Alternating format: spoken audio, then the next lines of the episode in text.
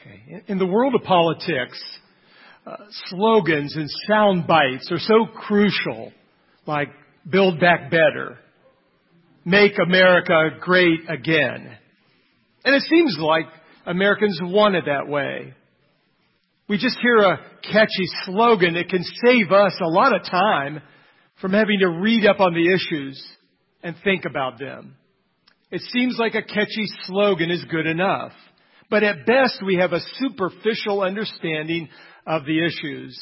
And I think that can be the case at Christmas. We wish each other a Merry Christmas. And, that's nice. I love to hear that, and I love to say that. But is Christmas only wishing someone a really good two weeks? Haven't we reduced the meaning of Christmas to a soundbite? Or how about this one? Are you ready for Christmas? That doesn't really mean, are you ready for the coming of the Lord? It means, did you get your shopping done? So let's read our text this morning. John 1, 1 to 14. It's a very deep passage, philosophically and theologically.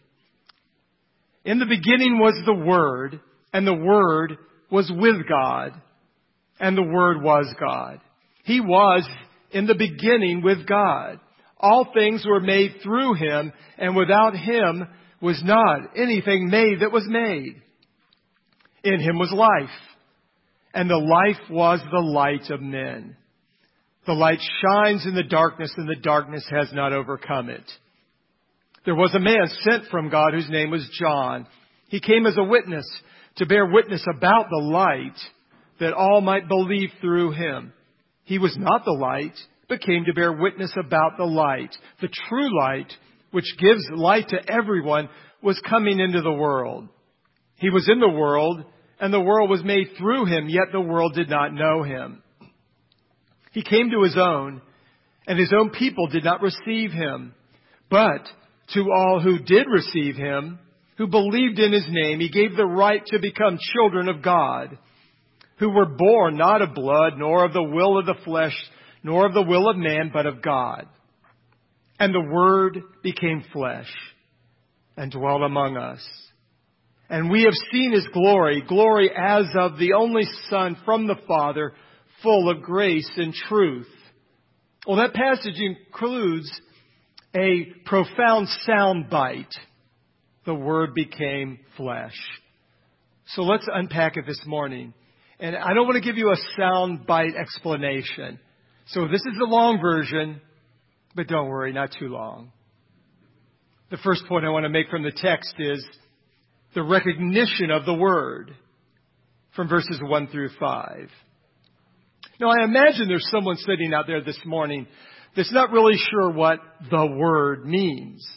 First off, in the reading, did you notice it was capitalized? Usually the word word isn't. So it must mean a name or a title of something, and that something is a someone. The word is a title of a person. That's the first thing you need to recognize. We use words to express ourselves, to communicate our thoughts and our ideas, to express our personalities, and others around us communicate and express themselves through words. So God has expressed himself through the Word. Jesus is what God is like. To use another metaphor, Jesus is a photograph of God.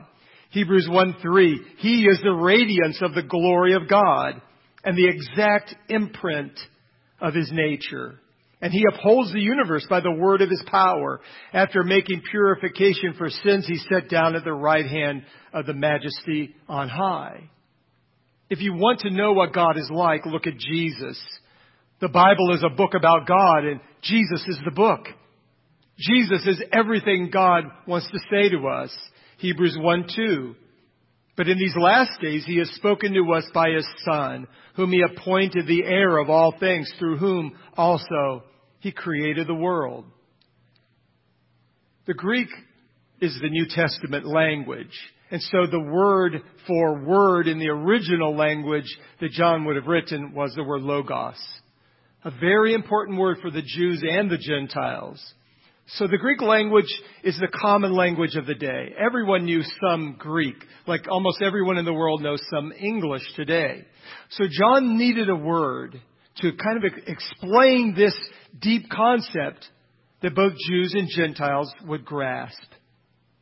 If he was writing it today, maybe he used something like the Force from Star Wars. Something popular and well known so everyone could grasp it. Something else about the Jewish people. They believed that words were alive. Words were personified. Proverbs chapter 8, if you want a good example, there it is. And the Hebrew language of which the Old Testament was written only contained about 10,000 words, while the Greek language had about 200,000 words. So, the writers of the Old Testament knew that words could convey a bevy of ideas. Also, the name of God is too holy to be uttered, so they used other titles for God so they wouldn't say his name. And one such title was the Word. It meant God is the meaning behind all things. The Greeks thought of logos as wisdom, reason, or the order of things. So this word created and steers the universe. God spoke, things happened. So what is John saying? This word, this reason, this power is behind all things. This intelligence, this force governs the universe and already existed from the beginning. We know Genesis 1-1. In the beginning, God created the heaven and the earth. God spoke a word and words and everything happened. I think John is thinking of this verse as he writes about Jesus in John 1 1. But he goes beyond that. He talks about what was before the beginning. This word predates everything because it's eternal. Next he says the word was with God. Constantly face to face with God is what that phrase means. So close that your eyes and nose and, and lips would meld together and be one and the same. The essence became the image and the image the essence. The eternally present Word was with God in the closest possible proximity. Then John goes a step further and says, the Word was God. This pre-existent intelligence who is face to face with God is God. Notice he doesn't say God was the Word because that would limit God to the Word. But he says the Word was God. John is clearly telling his readers here that God exists in two persons. And then by John chapters 14 through 16, he tells us God exists in three persons. We believe that the Word is God. That's crucial for orthodoxy. The Bible is clear on that. We can reject or diminish that. And if we do, we aren't a Christian. Jesus is God. John goes on to say that the Word was also the creator, the creating agent. The Father thought it, the Son wrought it, and the Holy Spirit brought it, someone says. Listen to Colossians 1:16 and 17. For by him all things were created in heaven and on earth, visible and invisible, whether thrones or dominions or rulers or authorities, all things were created through him and for him. And he is before all things. And in him, all things hold together. Everything that has its essence has its essence in Jesus. He's the force, He's the power that holds everything together and gives it cohesiveness. What is the power behind gravity? Jesus. Centrifugal force, Jesus. He holds all things together. He's the glue. And as long as things continue as they are, He's the force behind it. When He says no more, everything flies apart. That shows us that matter is created. It's not eternal. It's not of the same essence as God or Jesus. We shouldn't worship it. Also, human beings. We're created in His image that's an awesome thought that we are image bearers, imagers of God. So really no one should ever have a low self-image. You've been created in the image of God. But we're different from God. We aren't God. We are not of His essence. And so human beings should never be worshiped. But is this the message of our Christmas cards? Is this what we mean when we say Merry Christmas? Do we mean the Word, the Creator of all things? Do we mean the divinity of Jesus and His essence? Is this what the department store ads are really getting at at Christmas time? The reason for the season? That's okay. But it's a soundbite. Christmas is Jesus. John pushes on. He talks about life and light in verses 4 and 5. Life means two things in the Bible physical life and eternal life. The eternal Word is the creator of all physical life and the source of eternal life. Unbelievers then really don't live, they just exist. They don't have the life of God, the John 10, 10 life. The thief comes only to steal and kill and destroy. I came that they may have life and have it abundantly. What could be the meaning and purpose of life outside of God and a relationship with Him? Some might say, well, marriage or career or making money, well, these things end. A relationship with God doesn't. True life is only found in a personal relationship with God through Christ. The Word was light. God shone into the darkness, and the darkness couldn't extinguish it. Like, like a boy with a, the trick candles on the birthday cake. He tries to blow them out, but he can't. Isaiah says that when Christ would come, the world would lie in darkness. But then the light came, and the darkness was too weak to put it out. God can be resisted and rejected, but never defeated. And we see that not everyone wants to live in the light. Sunshine may be everywhere, but we can choose to live in a cave. The second point of the passage, the revelation of the word from verse 14.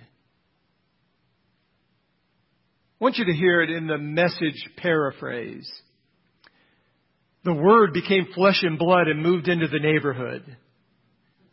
We saw the glory with our own eyes, the one of a kind glory, like Father, like Son, generous inside and out, true from start to finish.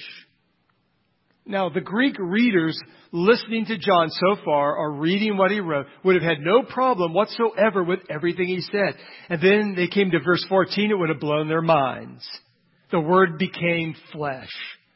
Now there's a Christmas soundbite for you. Flesh, in the flesh, the incarnation of Jesus, He came in the flesh. God became a baby.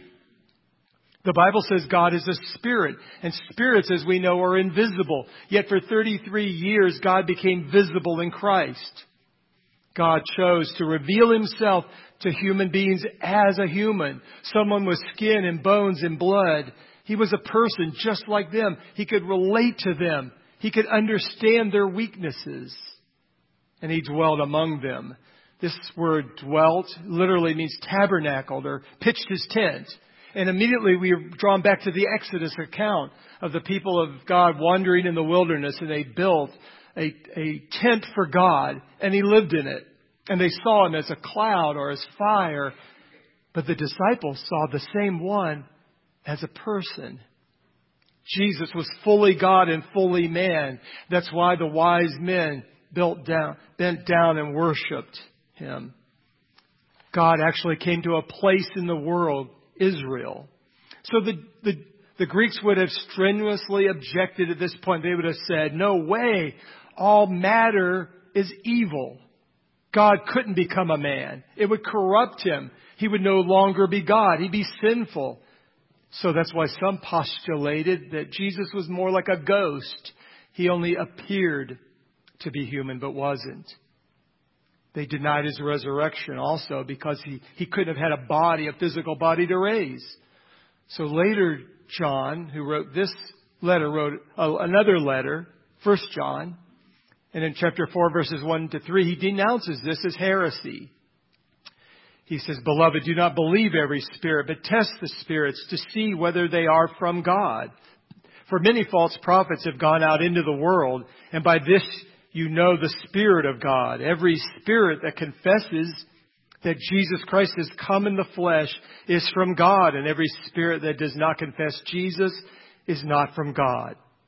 This is the spirit of the Antichrist, which you heard was coming and now is in the world already. So do you believe that God came in the flesh in the person of Jesus Christ? Many who celebrate Christmas do not. They like all the festivities of the holiday, but don't understand or don't want to know the true meaning behind it. So how can I understand God then? His ways, His thoughts are higher than mine. If ants were about to be destroyed by a farmer's plow, how could you possibly warn them if you were a human being? All you could do is become an ant like them. Then you could warn them. That's what Jesus did. He became one of us. God wrote himself into the play. When, when our boys were little, I would get down on the floor and play with them, be close to them at their level, and that's what God did for us. He got down on the floor with us in Jesus. But for some, it's hard to imagine or believe that Jesus is God. They acknowledge him as a good man, maybe the greatest man who ever lived. And yes, he died on a cross, but it was merely the death of a good man who tried to help others. But really, what would that death have accomplished? It would have only saved Barabbas the man scheduled to be executed that day. Life makes no sense without the cross. And the cross makes no sense without the incarnation. We look at all the violence and tragedies in the world, and some people say there is no God. And it would seem like they have a point unless the incarnation is true. And it is true. It shows us that God did not stand idly by, folding his arms, watching. He felt our pain. He suffered too. He, he died as a human being, assuming our sin, because he had something to give that none of us have. He was God. And John says, We've seen his glory. We witnessed the glory of his words and deeds.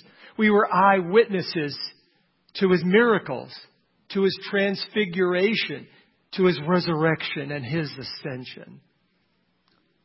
For centuries, God told people, don't look at me or you'll die. Don't touch me. Don't come too close.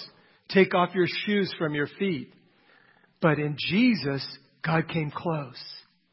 And God says, come to me, touch me, lean on me. But we can lose that closeness, that intimacy at Christmas time. We can lose the wonder of worship Possibly because we haven't gazed on him, or possibly we're distracted by all the sound bites of Christmas time. We can trivialize Christmas. My third point this morning. The reaction to the word in verses 10 to 13. This word who became flesh was not recognized by most was rejected by some and, by, and was received by a few. And things haven't changed all that much. There's no shortage of people who fail to recognize then what was going on in the manger and now. They like Christmas. The baby at Christmas time is cute, but they reject him as Savior and Lord like the boy who wanted to save the ants from his grandfather's tractor. He became one of them. And I wonder what their reaction would be, the ants now. Who's the new guy? I've never seen you here before. You're, not from around here, are you?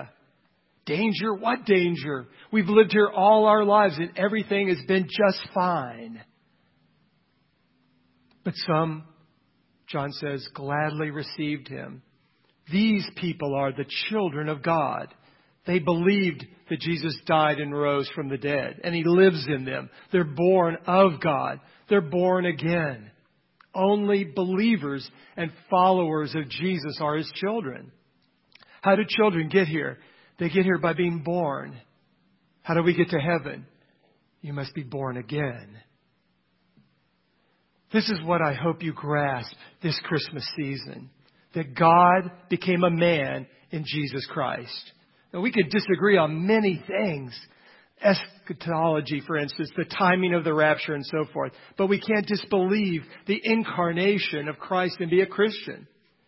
We may confess, I don't fully understand it, and that's all right, but we must believe it. So this is as clear as I can make it. It's no side issue.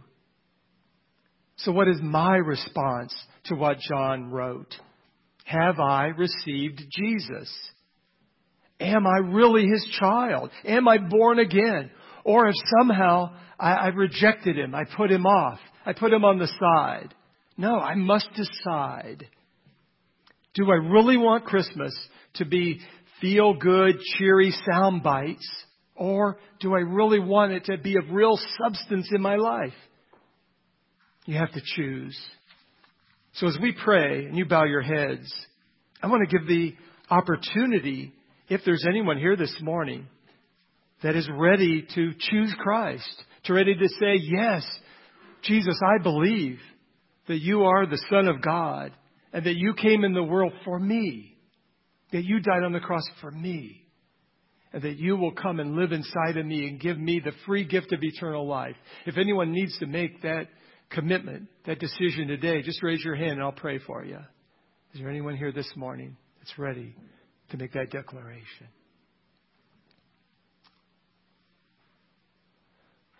Well, Lord Jesus, thank you that you came.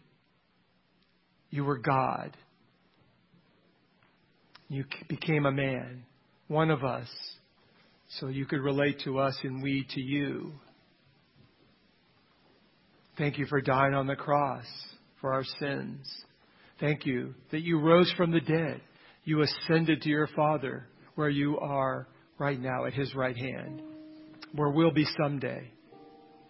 I pray that everyone in this room is born again, born from above, that they're your children by birth, by rebirth. And if not, they would leave this place and think about this and read your Gospels. Read about Jesus, who he was, what he said, what he did, and put their faith and trust in him alone for salvation. Thank you that that's what Christmas is all about. And it's in Jesus' name I pray. Amen. You can